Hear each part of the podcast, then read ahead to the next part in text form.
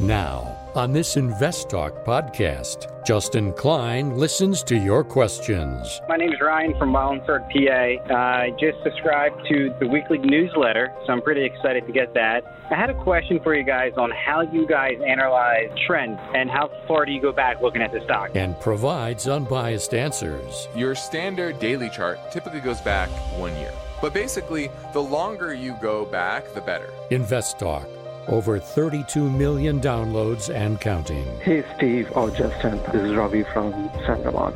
I've been listening to your show for the past, I know, five years. So thank you so much for everything you've been doing. Your participation makes it unique. 888 99 Chart. This podcast is produced by KPP Financial. Steve Peasley, President. KPP Financial independent thinking, shared success. And now today's podcast. Good afternoon, fellow investors, and welcome to Invest Talk. This is our Monday, June 28th, 2021 edition of Invest Talk.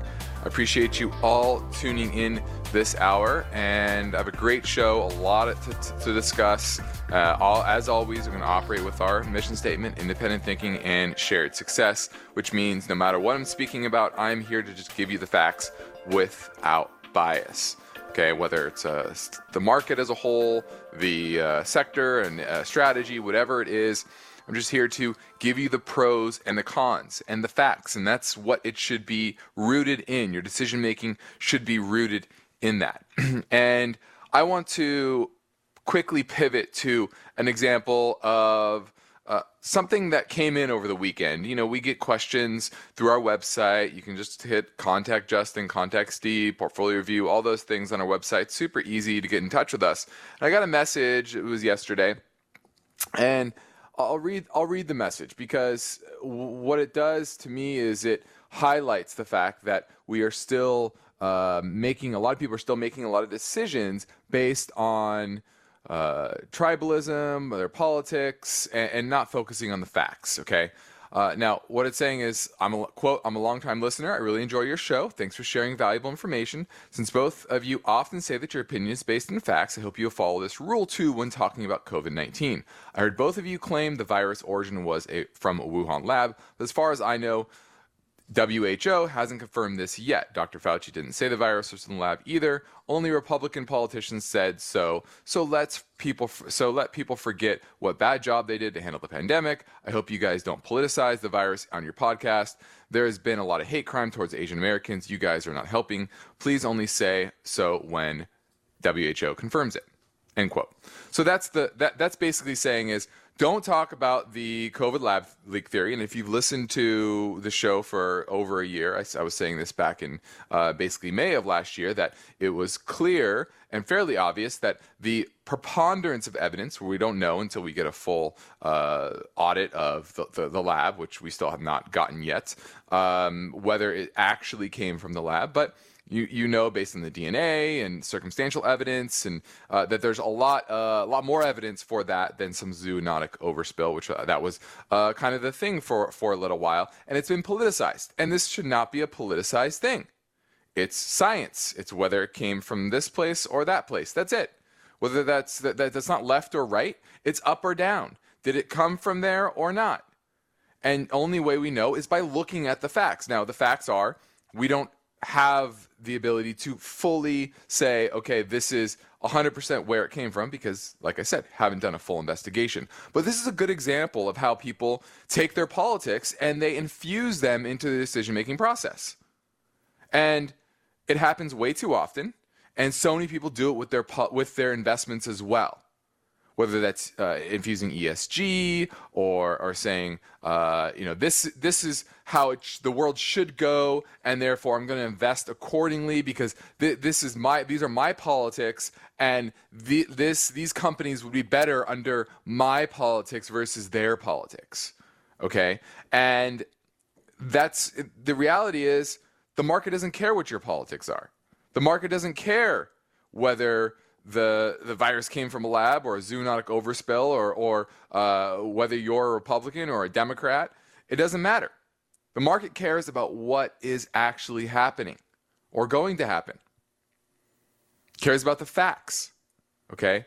So that's what I'm here to help you understand, just like I did over a year ago. The facts are the lab leak is the most most uh, likely scenario.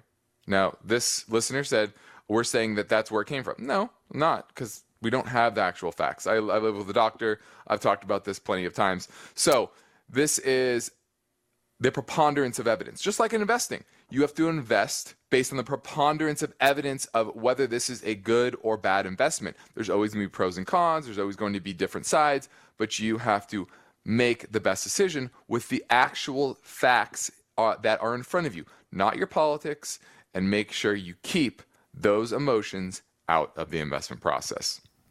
Now, I'm Justin Klein. Of course, we encourage you to contact us with your finance and investment questions. And when you do that, you get to shape the show, which means you can interact with us right now during our live stream program, 4 to 5 Pacific time, or you can leave a question anytime on our Invest Talk voice bank. Either way, the number never changes 888 chart. So let's get right to our first listener question now. Hi, Stephen Justin. This is Keith from Redondo Beach. I have a question on bond issue. TIPS versus I bonds. They seem to be indexed off the, the same thing, the consumer price index. Yet right now, TIPS are paying like twice what I bonds are paying. My first question is why is that?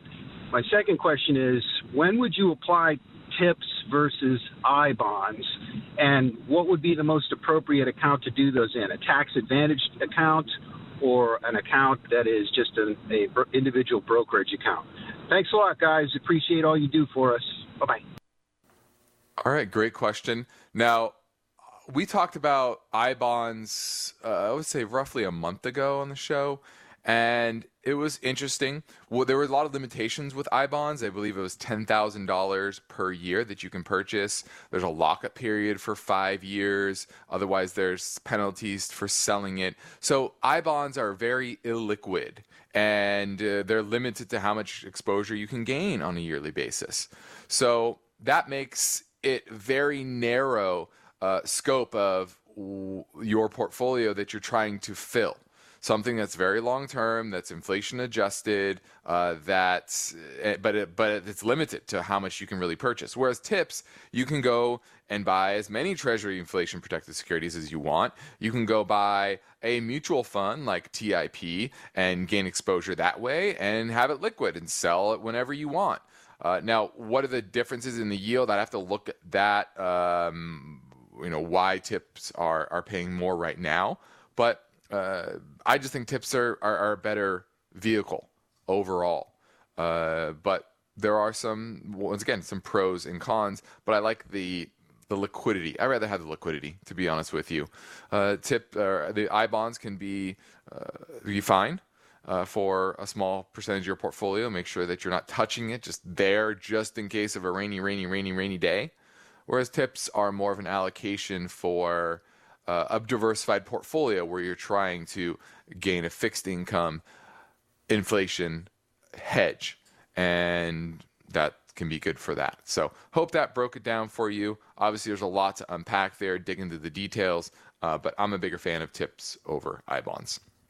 Now, my focus point today is concerning this story. In an already constrained microchip market, will an NVIDIA ARM merger help or hurt the market?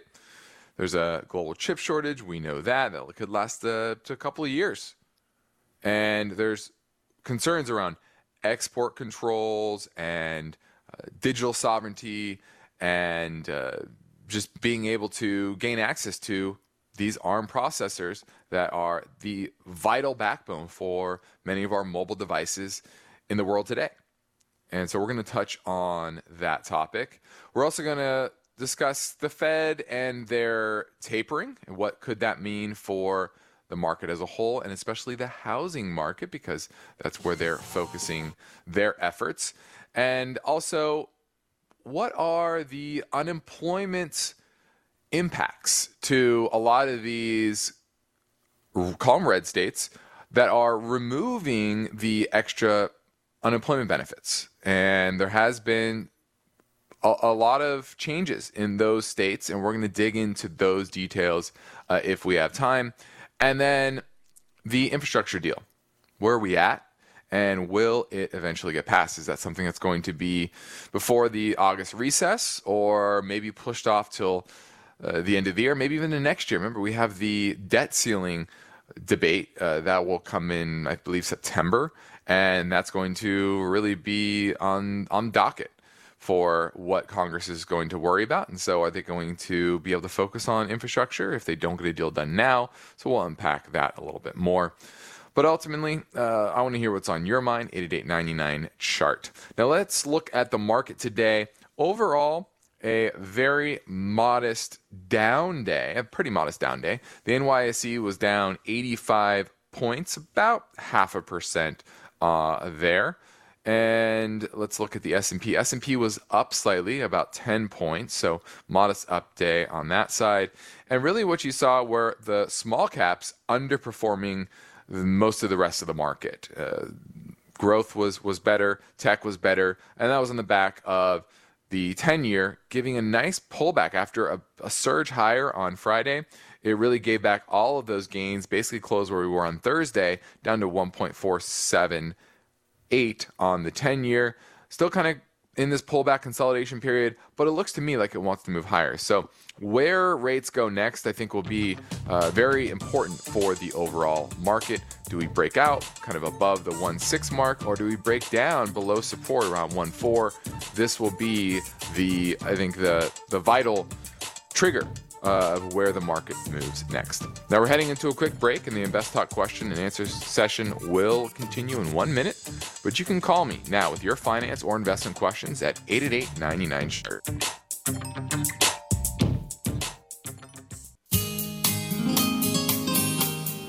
Look at the calendar. Summer is here. The market's been exhibiting volatility, so investors are exposed to vulnerability. Justin Klein is here now, and he's ready for your finance and investment questions. Call Invest Talk 888 99 Chart.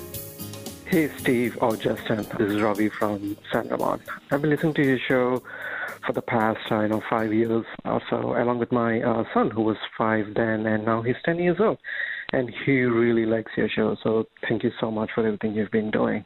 So the question is, you know, along the way he saved some money, and now he wanted me to ask you this question, which is, should he put this money into Walmart or Target? He thinks that you you guys know a lot than what I do, which I 100% agree. So I really appreciate everything you've been doing, and I really hope you know he uh, uh, he listens to your show for the years to come uh, for, along with them. So, yeah, looking forward to your response on the podcast. Thank you. Well, thank you for the kind words, and uh, I'm glad you and your son are getting a lot out of the show. Hopefully, we can help uh, for on an ongoing basis, make you help you make good decisions. And you're trying to make a decision on Walmart versus Target. Both are very strong quality companies and have strong, consistent profitability, distribution, good leadership. Now, if you look at the profitability of both companies, Target's definitely historically has not been as good as Walmart, except for the past few years. It's really done much, much better from about 2018 on. It started to outperform dramatically uh, a, from a profitability perspective, from a cash flow perspective, the numbers that you you seeing over Walmart. Now, a lot of that has to do with Target is smaller and has more room to grow. Uh, I think their leadership is very good, and so the question is, does the re- will the recent performance persist? Outperformance not just of the stock, but of the profitability metrics. And I think that's certainly possible. Now, the valuation on Target is is certainly higher, uh, and you're going to pay a higher multiple. Now, higher multiples don't mean that necessarily that you automatically are going to uh, that you automatically are going to pay for the cheaper one. Okay, so you have to look at them in context. You, I want to pay a premium if that premium in the profitability is going to remain consistent. And so if you look at both, I'm actually going to buy Target. Just because I do think that premium is going to remain consistent. I think it's a better shopping experience. Uh, I really like their leadership, their acquisitions. Uh, so I'm, I'm picking one of the other of the long term, I'm picking Target. Now, here Invest Talk and at KPP Financial, we operate with a philosophy of independent thinking and shared success. This is all to better serve you, the audience. And we're going into a break, and my phone lines are open for you now at 888 99 Chart.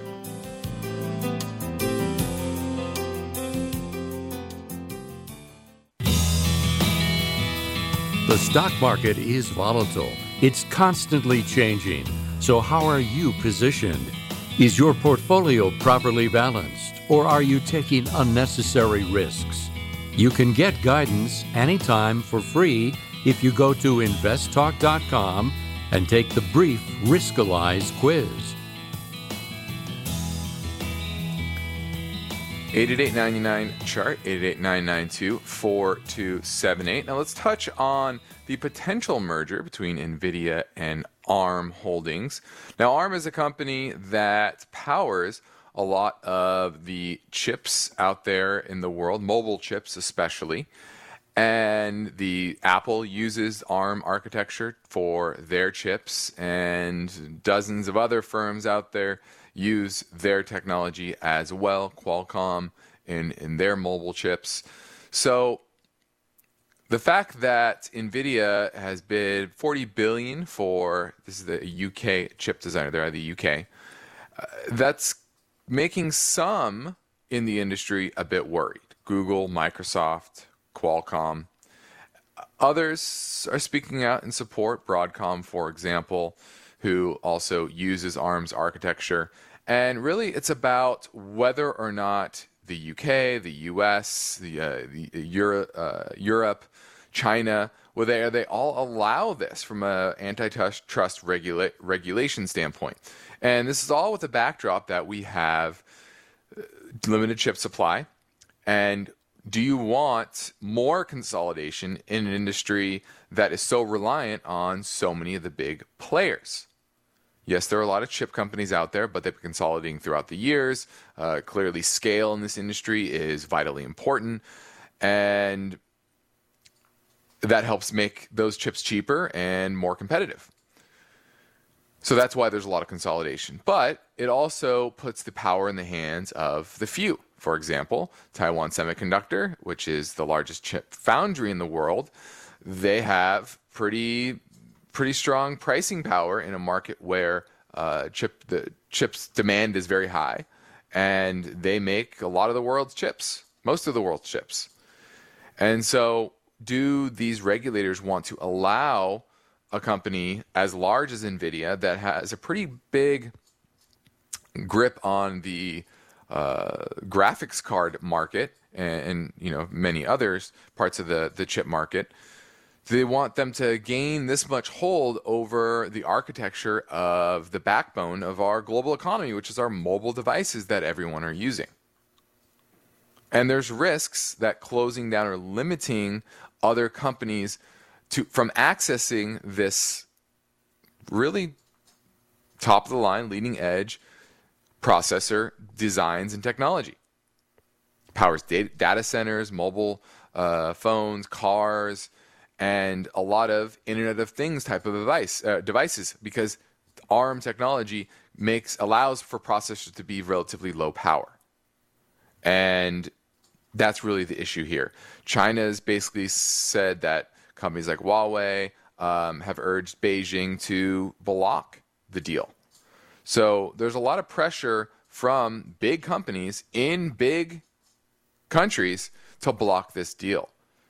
And I ultimately think they probably will block it or put strong limitations on what NVIDIA can do with ARM if they do actually acquire it. And remember, this was announced last September and it still has not gotten regulatory approval. Almost, you know, we're coming up on a year uh, that this has been in process and it's still not there. So, something definitely important to watch because that will have an impact on a lot of com- companies within the semiconductor industry if this goes through because NVIDIA is going to have a lot more power. If it doesn't, it'll change the dyna- dynamics as well. Now let's keep things moving and go right back to the Invest Talk voice bank. It's always open and waiting for your questions at 888-99 chart. Hi, Stephen Justin. My name is Amy from California. I'm self-employed and 44 years old, and I'm just now able to start a retirement savings. A financial advisor told me to put at least $1,000 a month into ticker symbol KBWY. I was just wondering if you agreed with that. I'll be listening on the podcast. Thanks for what you do. All right, this is KBWY. Let me take a look at what they do here. This is KBW is the banking index, but I'm seeing this is in the real estate sector. Let's see. The NASDAQ. Hmm.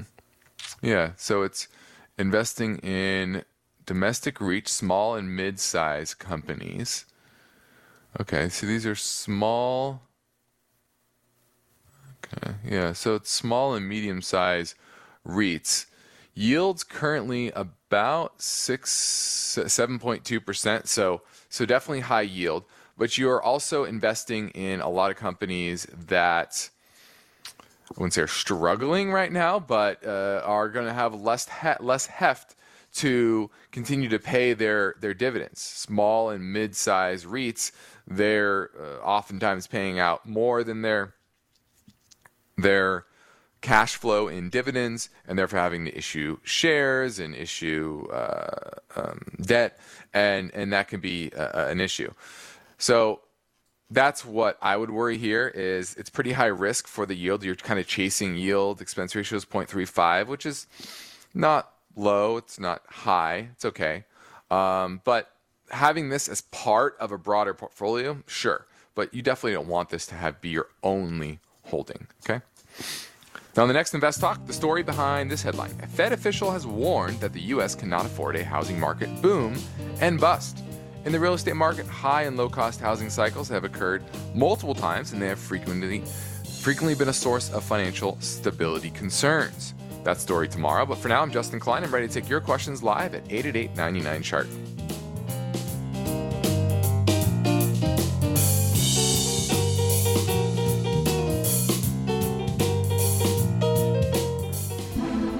My early 20s and I'm thinking of doing something that every article I read says not to.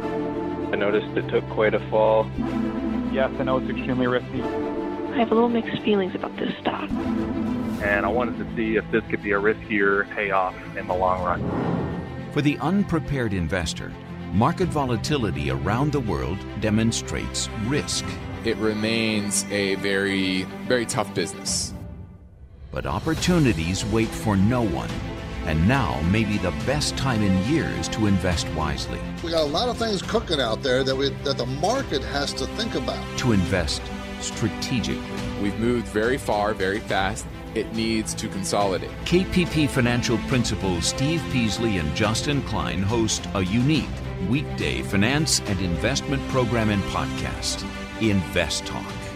Listen live or download the free podcast. Let's say you've been thinking about learning a new language. Okay, why? I mean, how would it come in handy? And where would you want to use it? Could it be that you have an upcoming international trip? Or maybe you want to connect with family members or friends from a different culture? I think you should know about Rosetta Stone. With millions of users, it's been the world's most trusted language learning program for 30 years. Rosetta Stone is available on your desktop or as an app with Audio Companion and the ability to download lessons offline. Rosetta Stone truly immerses you in the language you want to learn. It has a built in, patented speech recognition engine called True Accent. So as you practice speaking, you'll get feedback on how well you pronounce words. With Rosetta Stone, you pick up a language naturally, first with words, then phrases, then sentences. It's an intuitive process designed for long term retention. You really learn to speak, listen, and think in your new language. Rosetta Stone is an amazing value, so your special skill set is within easy reach. You know you want to do this, so don't put off learning that language. There's no better time than right now to get started. For a very limited time, InvestTalk listeners can get Rosetta Stone's lifetime membership for 50% off. Visit rosettastone.com slash today. That's 50% off unlimited access to 25 language courses for the rest of your life. Redeem your 50% off now at rosettastone.com slash today.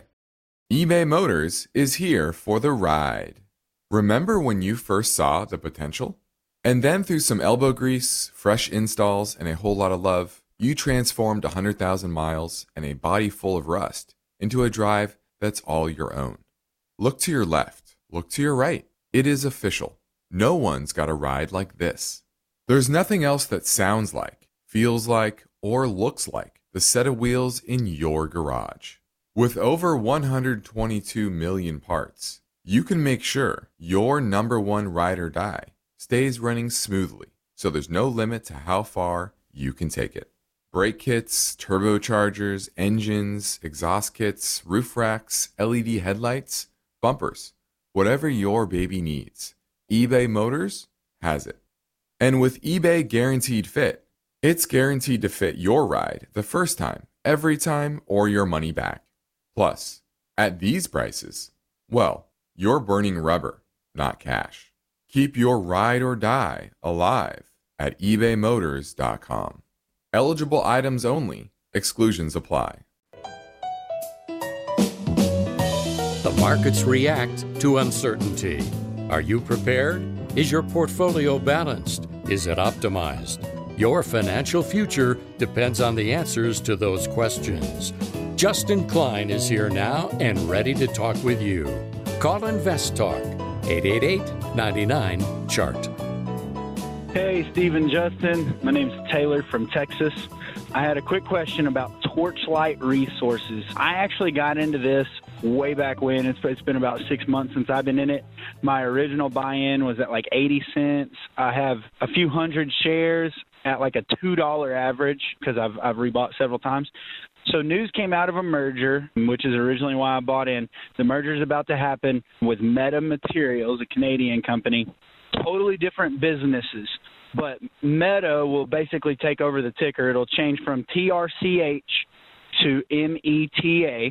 What they're saying is there's going to be a special dividend for TRCH holders and it's basically they're going to sell all of their oil and gas resources and uh, pay that out to the shareholders that qualify.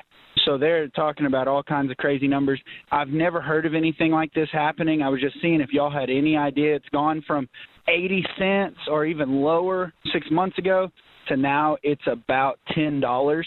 People are saying the dividend could be anywhere from a dollar to twenty dollars, which all sounds crazy. And then, of course, there's the squeeze talk because there's a merger and it's gotten popular on Wall Street bets. I was just seeing what y'all thought. If you've heard anything about it, if you know anything about it, appreciate you guys. Thanks for all of the details that y'all go into. Look forward to hearing your answer on the show. Thanks. All right. This is Torchlight, and I have not looked into this. I'm just kind of browsing this article here. Looks like it was part of a reverse merger, and it's it's basically it's kind of the way SPACs are are operating now, where you already are public, you already have a ticker symbol and, and listed uh, oftentimes on the OTC market, but then a company instead of going through the process of going IPO, which can be cumbersome and expensive. You just go out there and buy almost a shell company that, that is listed that has probably little or no business actually, and then suddenly you're a public company because hey, that, that company had a listing, and so that's kind of what you've seen here. Typically, that's kind of a a shady way to do it because there you don't have to have the disclosures and um, it's historically just not the most above board way of going public. Now, the ticker symbol and, and the change, I'd have to dig into that and, and the, the dividend and really understand what that means and whether that's a good thing or a bad thing. But historically, these are opportunities when it does surge, and this has surged from back in April, had a low of about $1.37, hit over $10 last week, and now we're at $4.95. So you see it's dropped 50% in the span of three days. And that's not uncommon for these type of, of stocks to have massive, massive volatility. I would be looking for an out of some type because unless you have some really strong conviction on the combined business and and uh, what business is left over after the oil and gas assets are sold off, because that sounds seems like most of their business. Uh, so what does that business look like? I'd really have to dig into it. But you, what you're dealing here is a reverse merger, with, which historically is not the best way to be owning or buying uh, great companies over the long term. Now let's make it two in a row. This question came in earlier on the Invest Talk Anytime listener line, which was also a call on our voice bank because you can you can deposit your question and get an answer on the show. I'll play the question and then give my answer. Hey, Stephen Justin. How you doing? My name is Ryan from Wallingford, PA. Uh, I just subscribed to the weekly newsletter, so I'm pretty excited to get that. I had a question for you guys on how you guys analyze trends and how far do you go back looking at the stock? Do you look back six months when you're looking for a resistance point or three months on the stock? Is there a certain amount of time you don't go back looking at certain resistance points? Because I noticed you guys quickly pick off the resistance of a stock, and I was just curious to see if it's three months, six months, a year, and how you guys go about figuring the resistance point on a stock. Thank you so much for your help. Uh, hope to hear you guys uh, answer on the show. Have a good one. Bye. Now, when you're looking at a stock chart, your standard daily, excuse me, daily chart typically goes back one year, and you can find a lot of resistance and support areas based on that one particular chart. But the longer you look back, and when I'll just uh, bring up a, a, weekly chart on my desktop real quick and see how far that back that goes. That goes back down to about 2016. You're talking about a five-year period on a weekly chart, which makes sense. It's five days a week. Five, instead of one year, it's five years. And you go to a yearly chart, I can, which I can do. I can go quarterly. I can go yearly. Uh, I can go all the way back. If I pull up like a Procter and Gamble and I go to a yearly chart, I mean, I can go back all the way. Let's see what it goes to. Probably the the 70s. Um, I'll wait for that to load. But basically, the longer you go back, the better. The better the technical levels should be. Okay, from a res, uh, resistance and support level. And so that's what we defer to. You always want to kind of defer to the longest time frame possible. And that will give you the best information. That doesn't mean you have to have the yearly or the the weekly or monthly time frame show up. Doesn't mean that has to happen. And doesn't mean that that's what you have to look for. Can be still a short or medium term uh, pattern or trend that you're looking for but I always defer to longer charts. Now, tomorrow's link talked. Oh, okay. Never mind. That was something else. All right, let's go pivot to. Let's go pivot to the change in unemployment benefits, and this is uh, pretty interesting. And what this article pointed to was the state of Missouri, which is one of about 18. What was it? 18 states no, 21 states. There we go.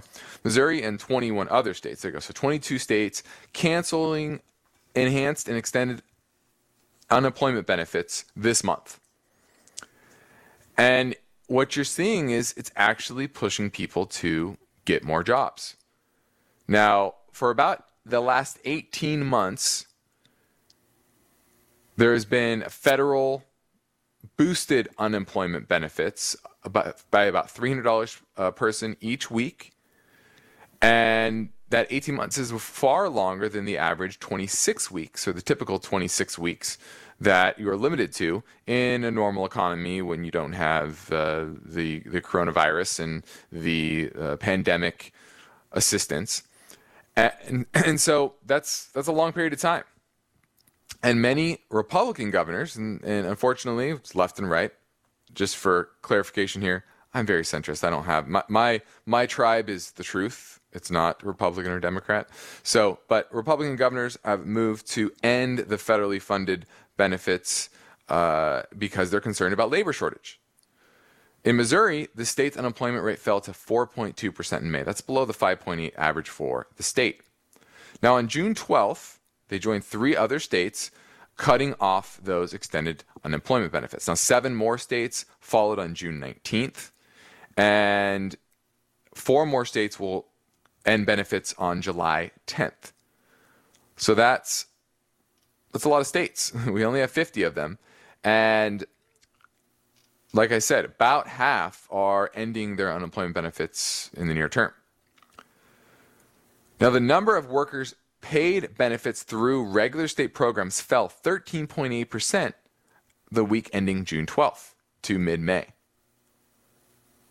And what this is showing is that people are showing up, and uh, it's not just anecdotally. You're looking, uh, they highlight a hospital that had many jobs open and could only get two people a couple months ago to show up for a job. And then they would accept the job, but they wouldn't show up for work. They're still getting their, their money. And now what they're seeing is they have a job fair or you know p- accepting job applications, and they're getting 40 people. And they're all showing up for work, and uh, many of them have been of work for six months. And so what you're seeing here is that it's working. Shockingly, you know, you, people need money, and if it's not coming from the government, they got to go find it elsewhere. And although it's been a difficult time to recruit good applicants, this has really pushed people to get more jobs. And I've said this uh, about a month ago. I said, hey, no, job creation is going to pick up because in order to create a job, you actually have some, have to have somebody to accept it. That's how the job numbers work. Because there's a job opening doesn't mean that that is going to show up on the job figures. It's how many jobs have started and been accepted.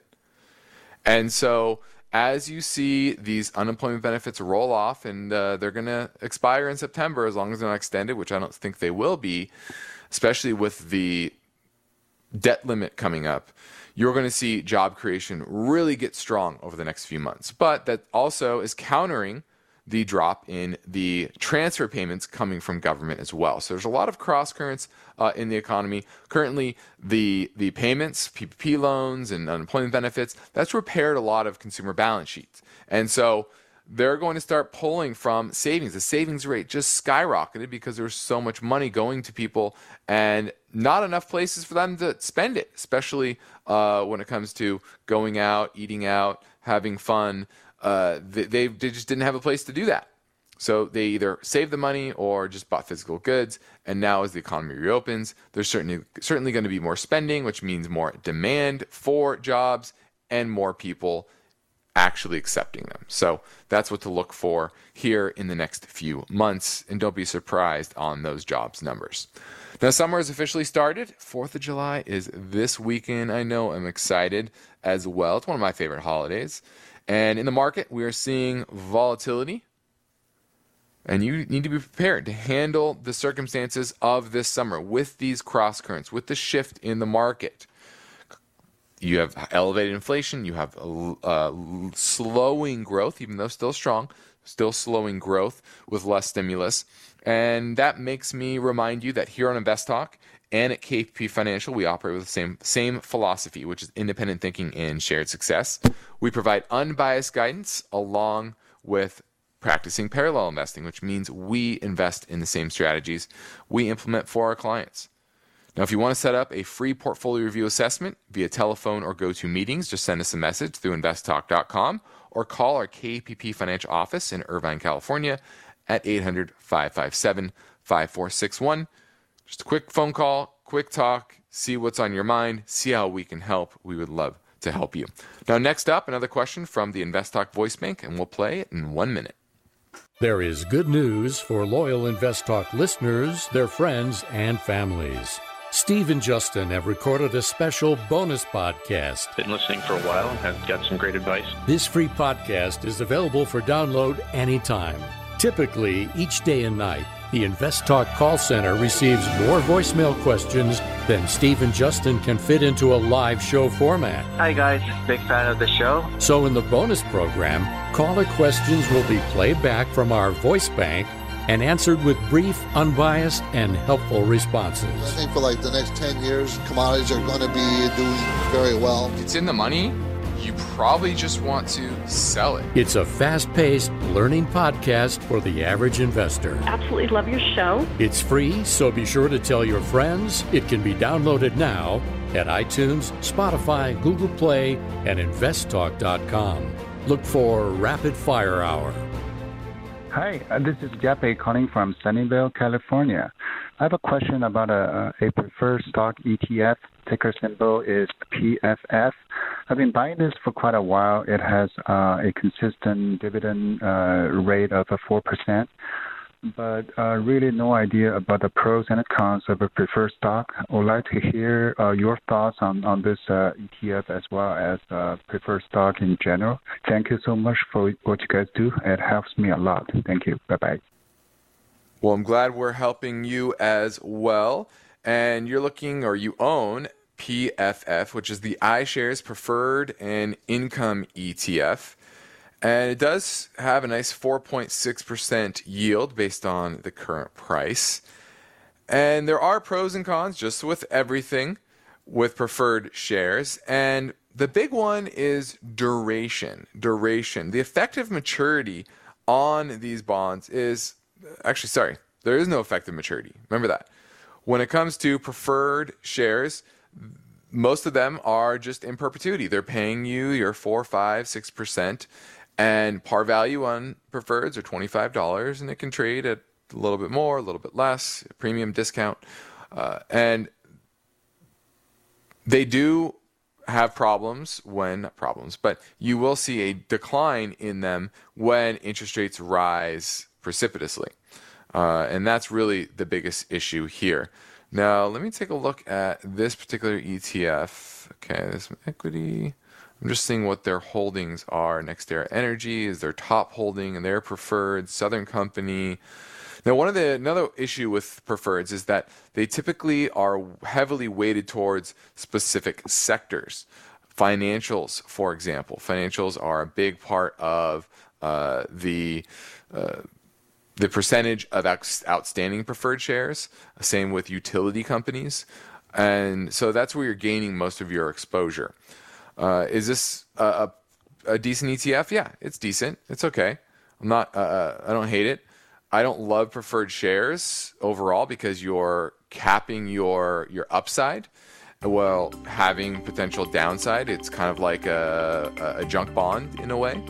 And so you worry about a big drop in the markets and rising credit risk, and that can be an issue as well. So, but as part of a diversified portfolio, maybe a two, three, four percent allocation, I don't, I don't hate it. Uh, not bad if you're looking for a fixed income allocation. Now we're heading into our final break, so give us a call at 888 99 chart.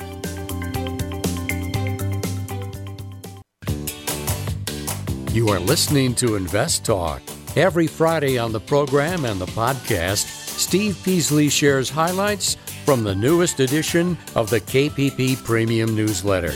Listen Fridays to Invest Talk. And now, Steve and Justin welcome your calls and questions. 888 99 Chart. Good morning, Steve and Justin. This is Sean from Anaheim. I was calling about Tencent, ticker symbol TCEHY.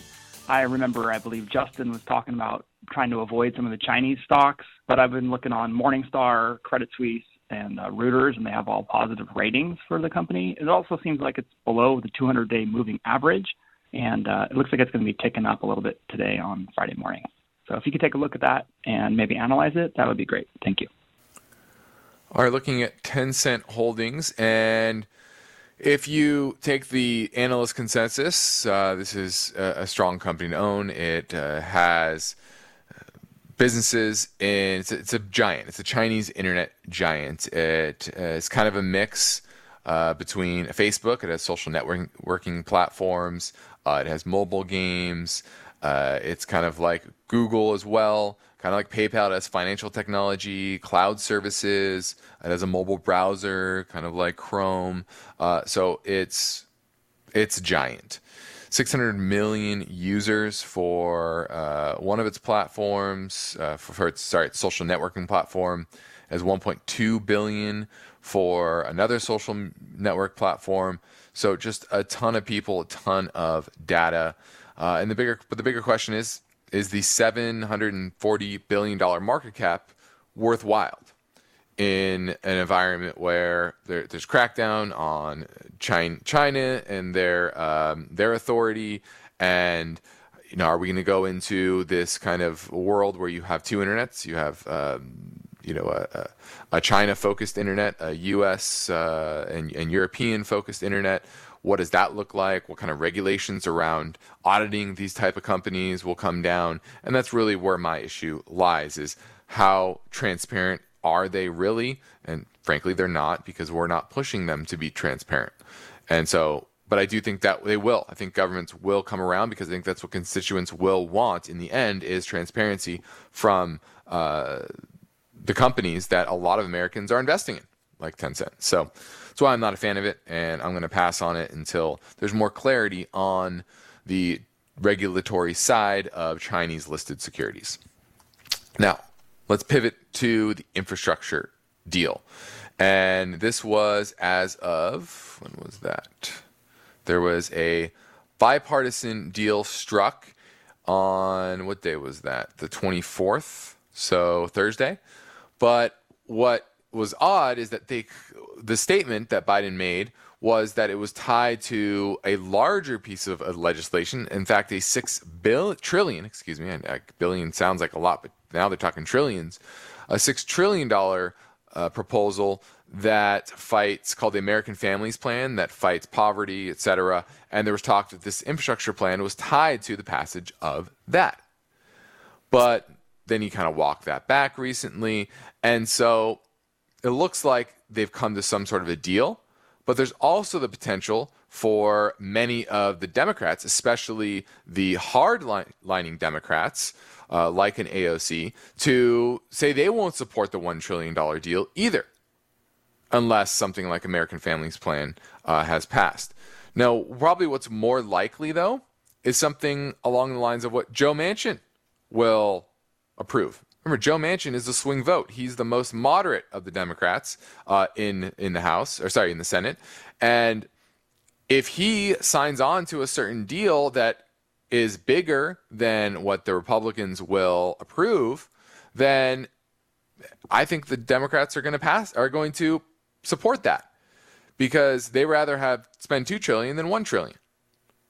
They rather get it paid for, raise the corporate tax level, which Joe Manchin indicated he would do, going from 21% to 25% on the corporate side. Capital gains up to 28%, which is more modest than the original proposal from uh, Biden before. And he said, quote, I want to make sure we pay for it. I do not want to add more debt on. So if that's one trillion or one and a half trillion or two trillion, wherever that comes out to be over a 10 year period, that's what I'd be voting for. So basically saying, hey, I'm willing to spend one trillion up to two trillion if it's paid for with tax increases and have kind of a, a, a come to Jesus moment on how to get this done. And I ultimately think that's where we're going to go because I think the hardline Democrats are not going to sign on to a smaller bill if they can get a larger bill, done. And I think there will be some fighting here. And we know politicians love to spend. Now, I'm Justin Klein. This completes another Invest Talk program. Steve Peasley and I thank you for listening, and we encourage you to tell your friends and family about our free podcast downloads, which they can find, as always, for free over at iTunes, Spotify, or Google Play as well as investtalk.com. And be sure to rate and review. We would love that. Independent thinking, shared success. This is Invest Talk. Good night. Because of the nature of the interactive dialogue inherent in the format of this program, it's important for the listener to understand that not all comments made will apply to them specifically. Nothing said shall be taken to be investment advice, or shall statements on this program be considered an offer to buy or sell securities. Such advice is rendered solely on an individual basis and at times will require that the investor review a prospectus before investing. Invest Talk is a copyrighted program of Klein Pavlis Peasley Financial, a registered investment advisor, which retains all rights. For more information regarding KPP's investment advisors, call 1 800 557 5461. Steve Peasley is president and Justin Klein, chief executive officer of Klein Pavlis Peasley Financial. And they thank you for listening and welcome your comments or questions on our 24 hour listener line at 888 99 Chart.